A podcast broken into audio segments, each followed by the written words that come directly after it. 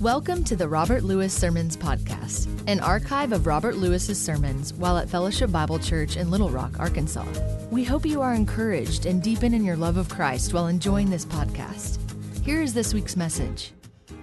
Tonight we're going to be continuing our series in 2 Corinthians, so you might take your Bibles and turn there. As you're doing so, I want to share a story with you as I um, feel a need every so often just to remind us of the importance of the Scripture. This summer, had the opportunity to uh, do a little vacationing on the East Coast, and part of the time that we were on a vacation, we went to North Carolina and uh, stopped outside Asheville and had an opportunity to tour the uh, Biltmore House. Some of you maybe have been outside Asheville and visited that great estate. It was built by George Vanderbilt. Uh, he was lured there by some North Carolinians who wanted him to see this great acreage, and when he did, it reminded him of some of the scenes that he had seen in Europe. And so, for his wife and for himself, he bought this uh, large estate of uh, acreage, and then he constructed what is really a European palace of sorts. As you tour that facility, they'll tell you that it's the largest single dwelling or single family residence in the entire United States. It's it's quite impressive to say the least.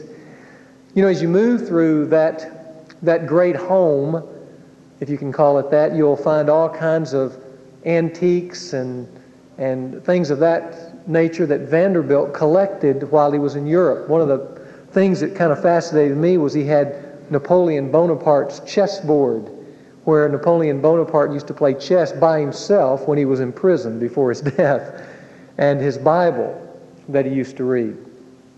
But uh, one of the one of the kind of uh, things that were more of the humorous variety is as you pass through one of these great rooms, there's this large picture of George Vanderbilt himself.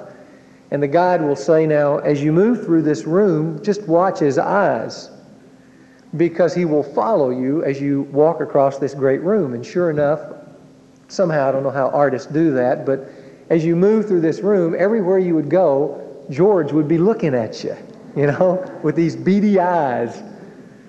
And I thought to myself, you know, the scripture's like that. Uh, in, in, in, a, in a real sense, this, you know, just like that canvas in some ways looked alive, the scripture is alive. It says it's alive and active and sharper than any two edged sword, and it's able to go places that no counselor, no friend can go, and that's to the very division of soul and spirit, can judge thoughts and intentions of the heart, because it can get that far. Sometimes I think when we open our Bibles, uh, we can become lax as we do so and not expecting the living God to speak to us. We, we make it more of kind of an intellectual exercise or attend church maybe expecting a, a good story or some good songs that might move us emotionally. But perhaps sometimes we don't come here and open the scripture expecting to meet the living God. You know, this last week, I was reminded of that in particular as I sat out in the audience like you are now listening to Bill as he preached and uh, in the first service of last week, as Bill was going through some of the statements about the apostle here in the first half of chapter 12, it was as if the room kind of faded for me. Have you ever had that happen? And though Bill was speaking, suddenly it wasn't Bill anymore, but it was the living and active Word of God penetrating to the very core of my being, speaking to a particular issue that had yet not been really defined, and I was wrestling with it. And just a couple of statements that Bill made that I think God used in making it a living word came in there and began to give definition to this area of my life that I had been wrestling with for definition. Has that ever happened to you? I mean, have you ever sat out there in the audience or maybe been in a Bible study or, or maybe even on your own, just picking up the scripture and reading through it, and, and suddenly it's not just an exercise, suddenly it's an encounter. You know, you need to treasure those moments and realize that that is part of the magnificent grace of God that, that He in this world would speak to you, that he would take even the time to do that. And that as he does that, whether it challenges you, challenges you or convicts you or uh, in my case, kind of felt like it solidified me. You need to treasure those moments. Mark them in your Bible. Put a big underline under that verse or in that section of Scripture and, say, and, and put next to it, on this day, God spoke to me. Now, I say all that because tonight, as we open His Word, we're going to be looking at a portion of Scripture that Paul is going to be sharing himself with us. But though he is sharing himself with us, and though we really don't know Paul apart from his letters or don't know these people to whom he's written, we've never seen their faces and never will apart from eternity, don't let that cause you to not be expectant. Maybe tonight I'll say something, maybe not, but maybe so. Maybe something will be said where suddenly it's no longer you and a speaker, it's you and God. You need to treasure those moments. Now, as we look into chapter 12, starting in verse 11, what we're going to find here tonight is Paul really clarifying his right to be a spiritual leader over these Corinthians. If you've been through this series with us, you know starting in chapter 10, Paul began to, to uh, really become transparent before these people because he was losing his, his place of spiritual leadership with them there's probably no other section of Scripture that Paul wrote that is more autobiographical, more transparent. You, you get the feeling that Paul is just pouring his heart out and tearing open his chest and saying, Look in here. Take a good look. Because I really care for you. And yet, these callous Corinthians were having a very difficult time giving themselves to his leadership. They were ready to adopt new leaders. In the passage, and you might just look at your outline, we're going to look at three things and then hopefully draw some application to us. But you'll find that this particular passage, starting in verse 11 and running through 21, revolves around three charges, so to speak, against Paul. First of all, that Paul is an inferior apostle to these new teachers that the Corinthians have embraced. Paul's going to answer that. Secondly, that Paul is in this for some kind of self gain, that he's greedy, uh, that his ministry there is really a ministry to bring these Corinthians under control so that he can use them for his own self elevation. He'll answer that. And then finally, uh, that Paul is defensive in these chapters and that he can't take criticism. Paul's going to answer that as well. I think, though, before we we look into these and see Paul pull back his chest for a moment and look at his heart, maybe we ought to just take one moment and, in light of what I've said in leading up to this message, we might just bow, have a moment of silence, and you might ask the Holy Spirit to speak to you. Let's do that.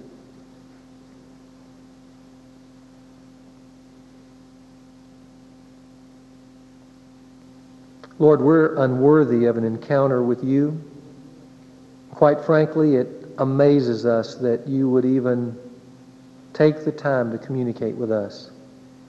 And yet we have this very precious book that you've protected over 2,000 years to put into our hands so that we could have a guidebook, so that we could not guess at what you said in a moment, but we could know what you have said.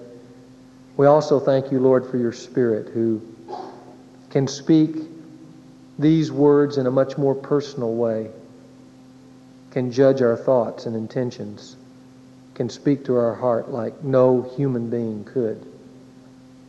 My prayer as we begin to look at this passage is that you might use a moment here in this next few moments to touch each life so that they would leave here feeling that you have engaged them in a personal way. Thank you, Lord, for your desire to do that. And it's in Jesus' name that we pray. Amen. Sometimes it's good for me to do that because it prepares me and hopefully it prepares you in what we're about to look at. So let's begin in verse 11 where Paul begins to address this issue of inferiority. He says in verse 11, I have become foolish. And of course, he said that all the way through these chapters as he's had to boast and even though he said boasting is not profitable, but he's done that. He said, You yourselves compel me to do it, though. Actually, I should have been commended by you, for in no respect was I inferior to the most eminent apostles, even though I am a nobody. You know, I believe deep down these Corinthians knew that Paul was the real thing. The power of his life, in many cases, if one were just to look at him in an objective way, was, was irrefutable as a man of God. And yet, you can't help but ask the question, knowing that, why would these Corinthians not embrace him as their teacher and as their leader? Why would they look to others to embrace? Now, you may be thinking, as maybe I thought as I went through this passage at the first moment, hey, if I would have been in Corinth, I wouldn't have taken on these false teachers. I'd have been loyal to Paul. And I began to think about that, and as I moved through kind of my contemplation, I began to see maybe not. Maybe I'm too hesitant. I mean, too ready to say I would pledge my loyalty to Paul. And the reason for that is oftentimes in our day, and certainly it was in the Corinthians' day, we think of spiritual leadership as synonymous with a person who is powerful and attractive and, and charismatic in, in, in stature and in, and in image. He has flowing uh, uh, uh, use of his tongue that captures people's imagination. He can entertain and challenge at the same time. And we often think those are spiritual leaders. And yet, Paul was none of those, was he? Paul was not charming. Paul was a guy who was radically challenging in the way he addressed people. He, he came in and he had such a, a desire and enthusiasm to see people live at a supernatural plane and, and not to live as others live. And for those who want to be comfortable, Paul was a threat. So he wasn't charming, he was challenging. And Paul wasn't attractive. Paul was very unimpressive. We learned in chapter 10 that that that's exactly what the Corinthians said about him. His, his looks are unimpressive. Paul was not charismatic in any way. In fact, I think to you and me, even as a speaker or as a personality, he'd be rather, well, he'd be rather dull. He says he's a nobody. Do you see that in verse 11? I am a nobody. Now, is he just kind of saying that to elicit sympathy? No, I really don't believe so. I believe as Paul looked at himself, uh, he didn't see anything, at least on the surface, that would necessarily commend him to people, that would make him stand out in a crowd. And so I began to think if Paul were in this pulpit with us, and yet right across the street, there was somebody else who had tremendous stature and charm and vigor and energy, and could entertain and make us feel good Whose church would you go to? A little more challenging then, isn't it? Makes me a little bit more sympathetic with the Corinthians as they com- compared these, these two groups of leaders, Paul and these others. Paul says, I am a nobody. But he balances that statement in verse 11 by saying, But I'm not inferior to those eminent apostles. That, that is, if you've got a little marginal note like I do in my Bible, it says those super apostles. I may not be super on the outside, but I tell you what I am. That's verse 12. I am a true apostle. And I think he's comparing these two types of apostles with these two adjectives, super and true. We have the same kind of pastors today, same kind of spiritual leaders in our world. Those who are super those who are true. The one who looks right and the one who is right. The super apostle or super leader is one who has this sparkling kind of image that just naturally draws people to him. The true apostle, the true leader, has spiritual depth that draws people to him supernaturally. A super apostle would be one who would be easy to embrace. And I, by the way, I'm not saying that anybody who's attractive or can speak well is somehow not spiritual either. not going to that balance. But we are given, even in our age, aren't we, to be drawn and to make quick assessments of people who have charm.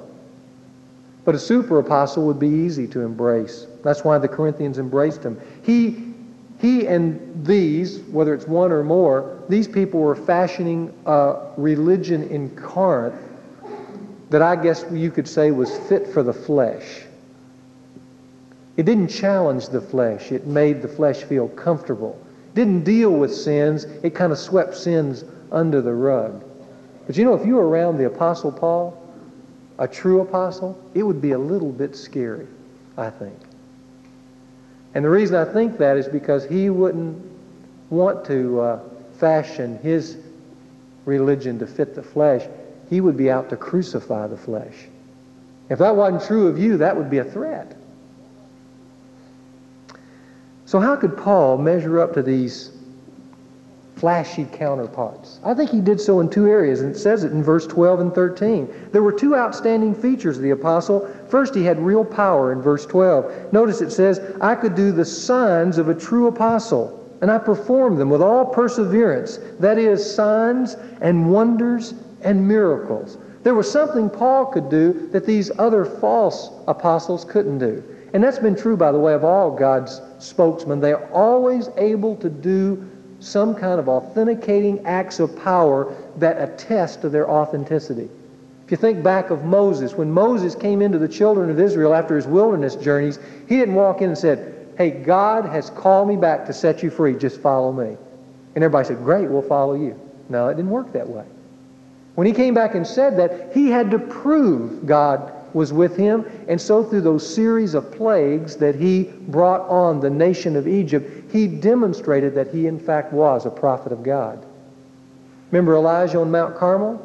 He didn't just stand there and say, I am the true prophet of God, and these guys are all false. No, they had demonstrations of power, and Elijah exceeded anything those 400 Baal prophets could do. Same way with Jesus. When Jesus came, there had been others before him and after him that came saying that they were the Messiah. Why was Jesus any different?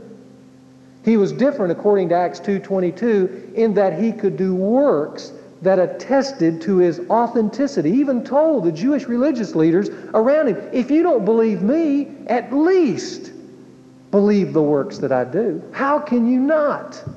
See, they'd never seen anyone take somebody with a leprous hand that was dripping flesh and go, be healed, and suddenly it was healed. Now, we have people on TV that would like you to believe that they can have that kind of power, although they keep it with pains in the side and those kind of things. See, in Jesus' day, it wasn't covered up. It was very visible. It was something special to stand in front of a tomb where a guy was rotting inside because he had been for a number of days and say, Come forth. And he would come forth hopping out with his burial garments on. That's what Jesus did. That's what set Jesus apart. And by the way, that's what set the apostles apart. That's why you have their letters in this book and not the super apostles' letters. Did you know that? Those guys wrote letters too. Why do we have Paul's letter and not these? Well, it was because Paul could do signs and wonders and miracles, and they couldn't. He had the outstanding feature of real power. By the way, you might just jot down Mark 16. Sometime you can read back through Mark 16 and, where Jesus said, when you go out, you apostles, you're going to do attesting miracles. And they talks about casting out demons and raising people from the dead and healing people and drinking poison and not dying. And if you read through Acts, as those men went out, that's exactly the events that took place that confirmed their message. That's what set them apart. And Paul said, I did that among you Corinthians. There's a second thing that he did as well that the false teachers couldn't match. They couldn't match him or they wouldn't match him in his integrity. Look at verse 13. It says, For in what respect were you treated as inferior to the rest of the churches, except that I myself did not become a burden to you? Forgive me this wrong. you know, it's amazing. He's apologizing for not asking them for financial support. Isn't that amazing? See, he went in to this city that was so materialistic, and where there was so much lack of integrity that Paul thought, I can demonstrate to these people how much I really care for them by not being a burden to them. And by burden, he meant a financial burden. So he worked and ministered among them without charge. And yet they had never seen, or at least in this day and age, they had never seen real integrity. And so a person acting this way actually made him suspicious. And so Paul feels now he's got to apologize for it. Let me help you feel that a little bit more. You get these, these uh, things in the mail from magazines that say you're a winner of a million dollars, you know? And uh, you think, when you got the first one, you probably ripped it open. I think I may have won. And you get into the envelope, and inside it says if. And then it lists about 12 things you need to do, and maybe you have a one in a billion chance of winning. And we get those every year from different magazines. What if the real thing one day came? You know, I think I would be so jaded by that time that even if the million dollars was inside the envelope, I'd probably just pitch it. You know, thinking, nah, couldn't be. Well, you know what? These people had become so jaded in Corinth about what was true integrity that they couldn't recognize the real thing when it came along. That's what's happening here. So when Paul came on the scene and said, Hey, I'm not going to take advantage of you. I don't want to be any real burden. I just care for you. Everybody kind of looked at him like, Come on. What's up your sleeve? You know, you know, what's the hidden agenda here? That's why down in verse 16, by the way, if you'll just notice, he says, I did not burden you myself. And then he makes this statement that maybe some of you wondered about. Nevertheless, crafty fellow that I am, I took you in by deceit. You know, he's actually quoting them. See, I didn't become a burden to you, but you're suspicioning that I'm a crafty fellow, and by coming in and saying I'm not going to be a burden to you, that in reality, what I'm trying to do is trick you. I've got this hidden agenda, and I'm going to finally spring it on you. Well, that's what the Corinthians, these false Corinthian teachers, were probably saying about the Apostle Paul. But you know, Paul goes down through this, and he said, That's just not true. Show me one time I've taken advantage of you. So was Paul inferior? No way. He might not match up on the surface with these super apostles, but when you scratch past the surface, we find this nobody has been elevated by the power that's been given to him, both in what he could do and in how he could live. It's an amazing thing. You know, when I thought about that, I, I said to myself, you know, today, what we don't need any more of is super Christians. What we need is true Christians. Don't you agree? Not the ones who look good and they've got they're dressed right and they've got diamonds on their fingers and they you know their whole world is together they're going to tell you about the power of God. But just kind of the ordinary people who can outlive the world. That's what we need. So Paul wasn't inferior. Then there was a second charge. There was the charge that he was seeking personal gain in verses 14 through 18. I've mentioned already one of those about being a trickster, but let me just read those passages for you. Paul says, Here for the third time I am ready to come to you, and I will not be a burden to you, for I do not seek what is yours, but you. For children are not responsible to save up for their parents, but parents for their children. Boy, I wish you wouldn't have said that. and I will most gladly spend and be expended for your souls. They don't believe that, though. If I love you the more, am I to be loved the less? But be that as it is, but, but be that as it may, I did not burden you myself. I'm not a trickster. Verse 17, certainly I have not taken advantage of you through any of those whom I have sent to you. Self-seeking? Just tell me one thing that I've done that's self-seeking. That's what he's saying. Verse 18, I urged Titus to go and sent the brother with him. Titus did not take any advantage of you, did he? Of course not. Did we not conduct ourselves in the same spirit and walk in the same steps? Certainly we did. Paul wasn't taking advantage of them.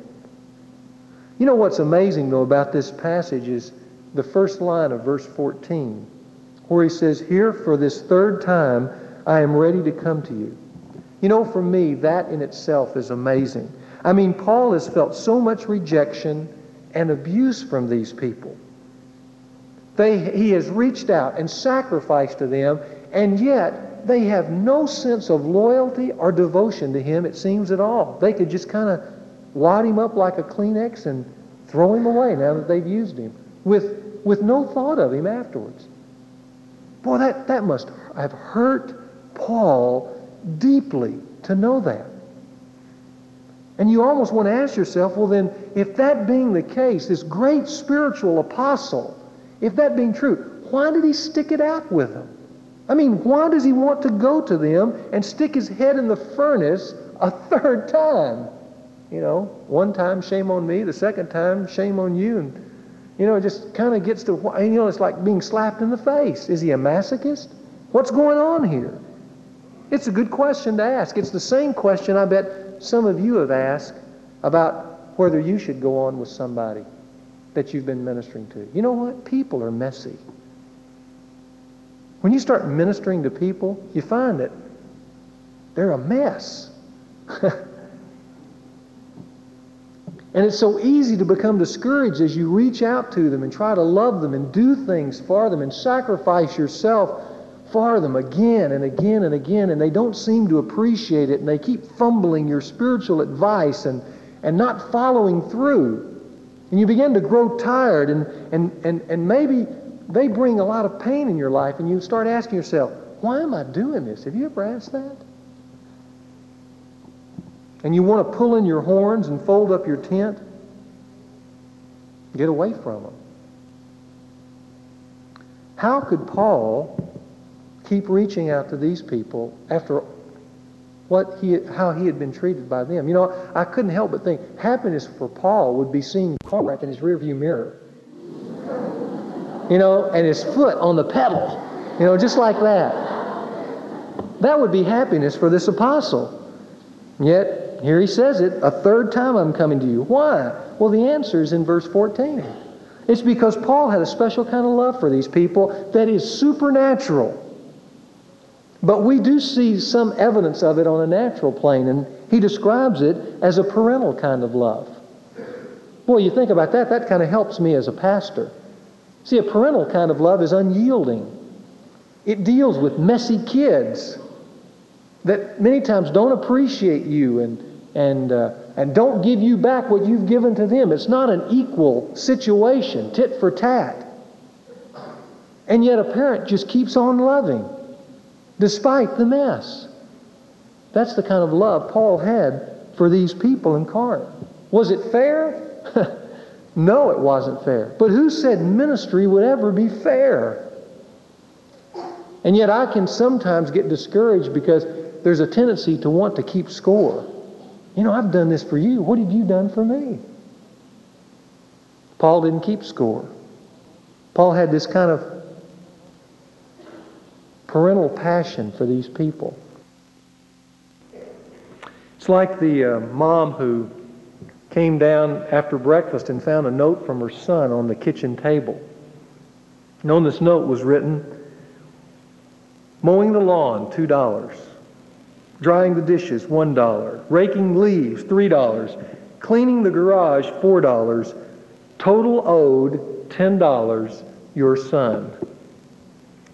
And when the son got there that afternoon, he found a note on the door. Now you're laughing because you think the mom got back at him, but listen. She wrote, Ironing clothes, nothing. Mending socks, nothing.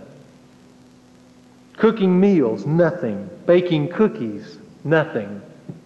Bandaging cuts, Nothing. And then she signed it, Love, Mother. Is that fair? No, it's not fair. It's love. And what you just felt is what Paul feels for these Corinthians. He's got this parental passion for them, and he loves them, and yet he mentions, even in the passage, I loved you the more. That's verse 15. Am I to be loved the less? And here's what's hard for a person who ministers. The answer is yes, you will be. But that's the price of being a minister of the gospel. That's unfair, but it's also right. And I'm so thankful we have a church. I mean, I wish you could have heard the sharing all day. We have a church of people who are willing to pay that parental price to love others in this body who are messy. That's what makes it so fun to be here. Now let's go on and look at verse 19 because the charge is that Paul can't take criticism that all these statements that he's made in these last three chapters is that he's defending himself. And yet notice what he says in verse 19. He says, all this time you've been thinking, all this time that I've been talking through chapter 10 through this chapter, that I've been defending myself to you. Actually, it is in the sight of God that we have been speaking in Christ, and it's been all for your upbuilding beloved.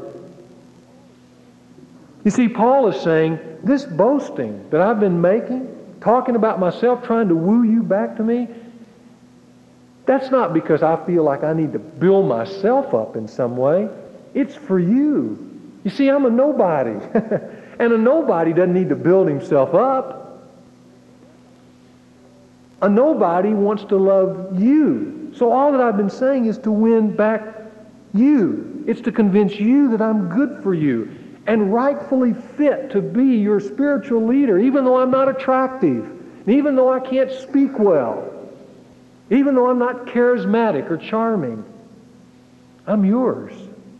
God's designed me for you. It's for your upbuilding. You know, oftentimes I, I, I have felt that in some regards when for one reason or another, someone has called me outside the church. They've met someone in the church and they've heard about us and they've called desperate for some help and they've come in. And uh, we've met like on, on a late afternoon, uh, 5 o'clock, 6 o'clock, and I've counseled them. And uh, because they're not in the church when they've gotten up from the table, many times this has happened, they've pulled out their checkbook and said, What do I owe you? And I go, You don't owe me anything. I mean, if I was in it for money, I wouldn't be here. but I'm here because I want to make a difference. And they're not sure how to receive that. Because they just took an hour or two hours of your time. But you know, those same people you can begin to meet with because maybe you, you really start to invest yourself and you meet on a Saturday or you meet on an evening. You take some time away from your own family to try to move them along. And let's say it's a couple. And somewhere in there you begin to touch on some very sensitive issues to help them resolve this conflict. Now, that's when it not, doesn't become charming anymore, but challenging. And, and many times those people will all of a sudden do a double take, and all of a sudden, to protect themselves, kind of like the Corinthians, they begin to not see themselves as the problem, but now you're the problem. Yeah, they're in counseling, but all of a sudden there's this tension between you and them, and why are you getting, why are you saying these things to me? You know, I, I'm not like that. And they begin to get defensive and they want to sweep a lot of things that they've done under the rug and let's kind of keep this thing comfortable and warm and fuzzy. And if you begin to press, all of a sudden you become the enemy. And you're going, kind of like Paul, you're wanting to rehearse. Now, now wait a minute now. Why am I the enemy? I, have been meeting with you for nothing and giving time and taking away time from my family and doing all this stuff. What is in it for me? But they've created you into thinking that there's some trick you're trying to control them. And I want you to know if you minister to people, that's going to happen. All those efforts are going to be turned back to you at times. Now, I don't, I'm not saying that happens all the time. Sometimes there's tremendous fruitfulness from these times. But I know what Paul's talking about here because I've been there. And given all that for nothing and then been made the enemy. Well, Paul knows that all this effort that he's taking with these people in writing this letter may be futile. Look at verses 20 and 21. In fact, because he's fearful that it may be futile, he writes these words. He says in verse 20, I'm afraid that perhaps when I come to you, I may find you to be not what I wish, and may be found by you to be not what you wish. And perhaps there may be these things strife and jealousy and anger and tempers and dispute and slanders and gossip and arrogance and disturbances, and even worse. I'm afraid that when I come again, my God may humiliate me before you. And I may have to mourn over many of those who have sinned in the past, these people I've converted, brought to Christ, but now have not repented of the impurity and immorality and sensuality, sensuality which they, they once practiced.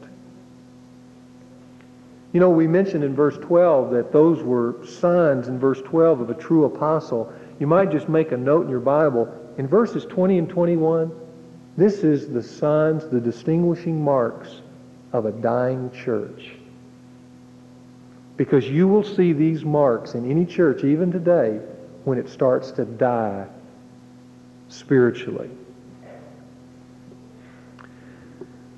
You know, when, when a person in the body, let's just take one person in this body, when they come to a place where they hear a word of gossip or they start a rumor, it's like this is the heart and the life of God it's like taking a spear and sticking it right there in that heart. And the blood, the life begins to flow out of it. Just a little stream with a little stick. But then if it, the rumor passes to the next person, the next person, then they begin to stick. That same heart of God, His church, and the life begins to drain away, begins to spill away from that heart.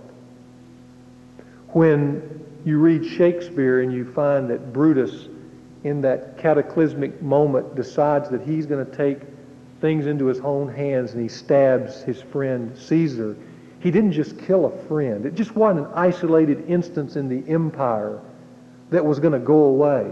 He not only killed his friend, but he killed the empire that he loved. Law and order was now thrown to the wind.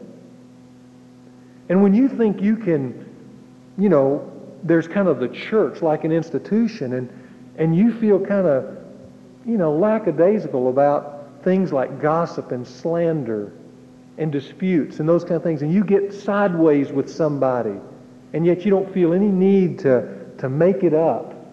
Or you hear some word about someone, but rather than, than go to the source and find out that it's true or not, you just simply pass it on and think that that's just kind of a private thing between you and the other person. It's not. You're not only hurting someone else, but you are killing this church that you love because you are the church. Sometimes I go fishing and uh, one of the little things that I have is a little minnow carrier and it's got all these little holes in it. You put the minnows in it, and when you lift it up, all the water comes stream, streaming out in a hundred streams. And in just a moment, all the minnows are down there dry, flopping around. I, I think of the church today somewhat like that. God is wanting to hold up his church as a banner.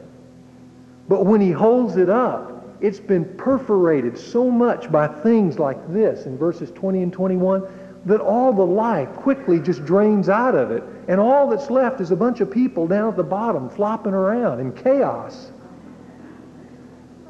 Is that not a graphic picture?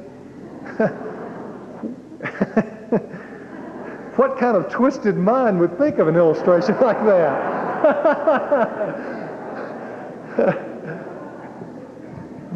and what kind of people would sit before a twisted mind and listen to that? And yet that often is the way the church looks. When it should be held up and it should be a full heart, full of life and vibrancy. So there is no sin that's innocent. None of these marks are things that just kind of come and go in the night and don't have repercussions later on. It drains the life of the church away. Let's don't be a church like that. So what can we learn from a passage? At the bottom of your outline, it says Corinthian perspectives for our personal consideration. What I want to do in closing is just put Paul's shoes on for a moment and the Corinthian shoes on for a moment. Two different perspectives and see if we can learn by that. First of all, um, let's put on Paul's shoes. You know what Paul tells me in this passage? He, he tells me that an authentic ministry demands more than human effort. You know, he said back in 2 Corinthians 3, not that we are adequate in ourselves, but our adequacy is from God. And here in chapter 12, he said, I'm a nobody, yet God has elevated me to a place. He's made the difference. He's made me a true apostle with his signs and wonders and miracles wrought through me and the integrity that's built into me. That's what's made the difference. I can only do the possible. He can do the impossible. And I say that because some of you are involved in ministries. We have a lot of different ministries going on in this church. Be careful that you don't try to develop that ministry on human effort alone. If you do, you're going to burn out. You're going to say, I can do it. I can just push a little harder. I can just work a little more. I can rise up a little early. I can go to bed a little later. The psalmist says, that's not the way to do it. You need to trust the living God to bless his beloved in his sleep, to make up the difference, to answer prayer, to give advantages, to bring gracious, unexpected blessings that advance that ministry. Yes, we're to work. But it's not all us. And so if your ministry doesn't have some of the handprints of God on it, you need to draw back. You need to pull back, not work harder. You need to pull back. And realize this can't happen unless God adds his part into this ministry. Secondly, I think Paul has helped me learn in, in maybe a fresh way that I need to walk the extra mile with the unlovely. I know it's not fair to have to do that. And I know in, in many ways that um, whatever effort I take will never be fully appreciated here on earth, but it will be appreciated later. People who reach out to the unlovely, who sacrifice and expend themselves, their resources that they could use on themselves. I'm not talking about money, I'm talking about energy and love and those kind of things, that they could spend on themselves. People who expend themselves for others are demonstrating not the super church. They're demonstrating marks of the true church. There's an anonymous poem that goes as follows. People are unreasonable, illogical, and self-centered. Love them anyway. If you do good, people will accuse you of selfish, ulterior motives. Do good anyway. The ministry you do today will surely be forgotten tomorrow. Minister anyway. Honesty and frankness make you vulnerable. Be honest and frank anyway. People really need help, but many will attack you when you do help. Help them anyway. Give the world the best you have, though you may get kicked in the teeth. Give the world your best anyway. It won't be appreciated now. And it is a magnanimous act of faith by a true Christian, but it won't be forgotten, not in God's agenda. Well, those are some things wearing Paul's shoes. Now let's just change and wear the Corinthians' shoes for just a moment, too. When I think about the Corinthians, some questions come to mind. The first question is this Are we seeking to mold this church out of biblical ideals or of personal biases? You know, as we grow larger and things change and all that, it would be so easy to start thinking of the church in terms of what we want and how it's going to make us comfortable and how it's going to meet our needs. And we're going to we're going to vote and give and those kind of things to those ends. And it becomes kind of a personal agenda for this church how wrong that is The key to any local church, to any good church, is that people are pursuing the biblical ideals. We're not asking you to relax, even though we've been at this 12 years. We're actually asking you to step forward even to a higher plane. In bringing on season of life pastors, we're not bringing on guys who are going to let you, who have shepherded in community groups, say, I'm not needed anymore. They've got a pastor for this congregation. No, we're bringing that season of life pastor to help that shepherd even do a better job of the work of ministry. We're not drawing back. We're stepping forward. Secondly, I can't help but ask the questions I think about these Corinthians. Do we make it enjoyable or grievous for those who seek to lead us spiritually? Are you a pain to your community group leader? Really? I mean, when he sees you walk in the door for the evening, does his does the pit of his stomach just kind of draw up in knots? Or does he break out in a big smile? You know, are you always grumbling or never satisfied or hard to lead? Somebody that's just kind of a rub with other people? The Corinthians were that way. Maybe you're that way in the youth group or in the missions or in the women's ministry or in counseling or whatever else it is. Are you a person that has, has not realized how much uh, your attitude and, and uh, your actions impact the rest of us? When people see you, do they think the word true Christian? Or do they think the word Corinthian when they see you come? See, great churches are not just built by good leaders. Great churches are made up of good followers. And every one of us, at some level in the church, play the role of a follower. Are you a good follower? Who makes it a joy to lead? Are you grievous? Somebody that just grates against those who lead.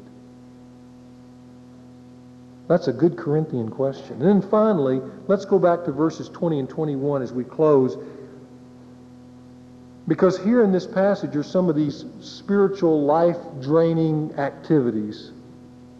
And I want you just to look at that passage, and I'm going to make a few statements as you look at that.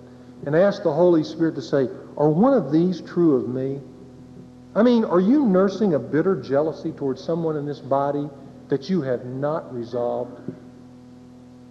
If you are, this is the mark of the dying church, jealousy. Or is there some unresolved dispute between you and someone else so that when you see them coming in the church, you turn away? That's a mark of a dying church.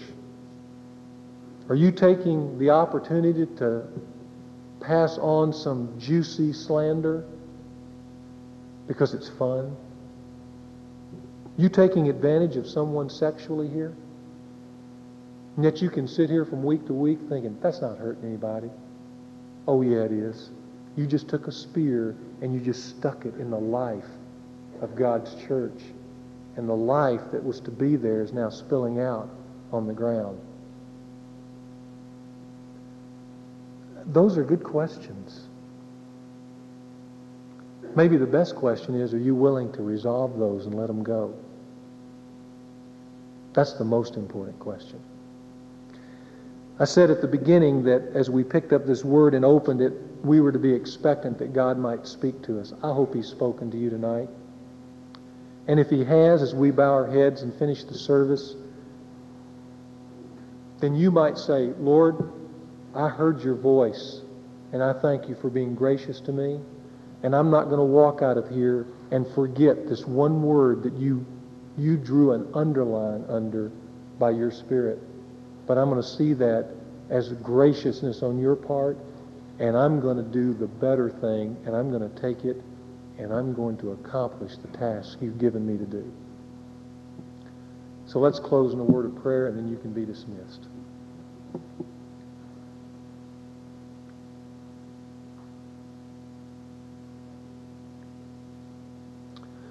Father, we're thankful for your living word that's active and sharper than any two-edged sword, that's able to judge the thoughts and intentions of our soul and our spirit, our hearts. Father, my prayer would be that if you spoke to anyone here about any subject, that they might not walk away and treat as common as just something every day the experience they just had. But they would star that moment in their Bible and they would say, God spoke to me. And if I heed it, it is not a word that would destroy me or hurt me, but it is the word of life that can heal me and move me forward. I pray that you have encouraged many, challenged many, maybe healed some. But Father, thank you for this hour of worship where we have enjoyed your presence. Now we ask that you go with us. And may we live not as super Christians, but may we live in the model and the example of the Apostle Paul. May we be true Christians. We ask it in Jesus' name. Amen. Thank you for listening to the Dr. Robert Lewis Sermon Podcast. If you were encouraged by this message, please rate and review this podcast. In addition, share this with your friends and community. This podcast was produced by the team at Sound of a Rose. You can learn more about the team at soundofarose.com.